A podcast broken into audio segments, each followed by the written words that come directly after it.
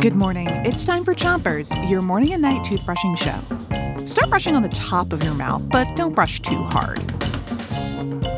Three, two, one, brush.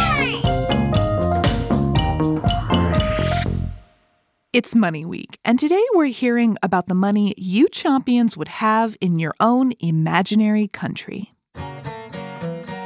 Like how people in the United States use dollars.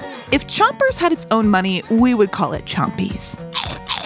Spiro would call his money reptilians. Mehdi would call his money the J Bucks. He says that his imaginary country would be a game that he invented. It's called Jeff Fight. Molly's imaginary country is Unicorn Country, and there the money would be the Uni. Switch your brushing to the other side of the top of your mouth and make little circles with your brush around each tooth. Finley's money would be called webbings and eight ofs, and there would be pictures of spiders on it. Get it? Spiders make webs and they have eight legs. Anna's imaginary country is called New Texas, and there people would use flowers as money because they're beautiful and they smell nice. And Matea says her money would be the M&M bills. Yum! Switch your brushing to the bottom of your mouth and brush the inside, the outside, and the chewing side of each tooth.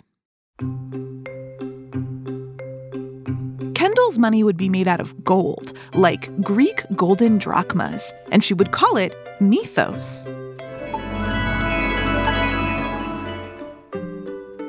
Ruby's money would be called pecunia, because guess what? Pecunia means money in Latin.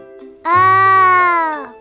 Latin is an ancient language that most people don't speak anymore, so good job learning Latin, Ruby. Switch your brushing to the other side of the bottom of your mouth and keep brushing.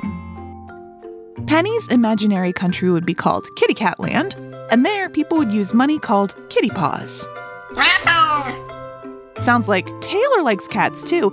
His country would be Cat Mania, and the money would be meows. Ah! That's it for today, but come back tonight for more chompers. Until then, three, two, one, spit. Chompers is a production of Gimlet Media.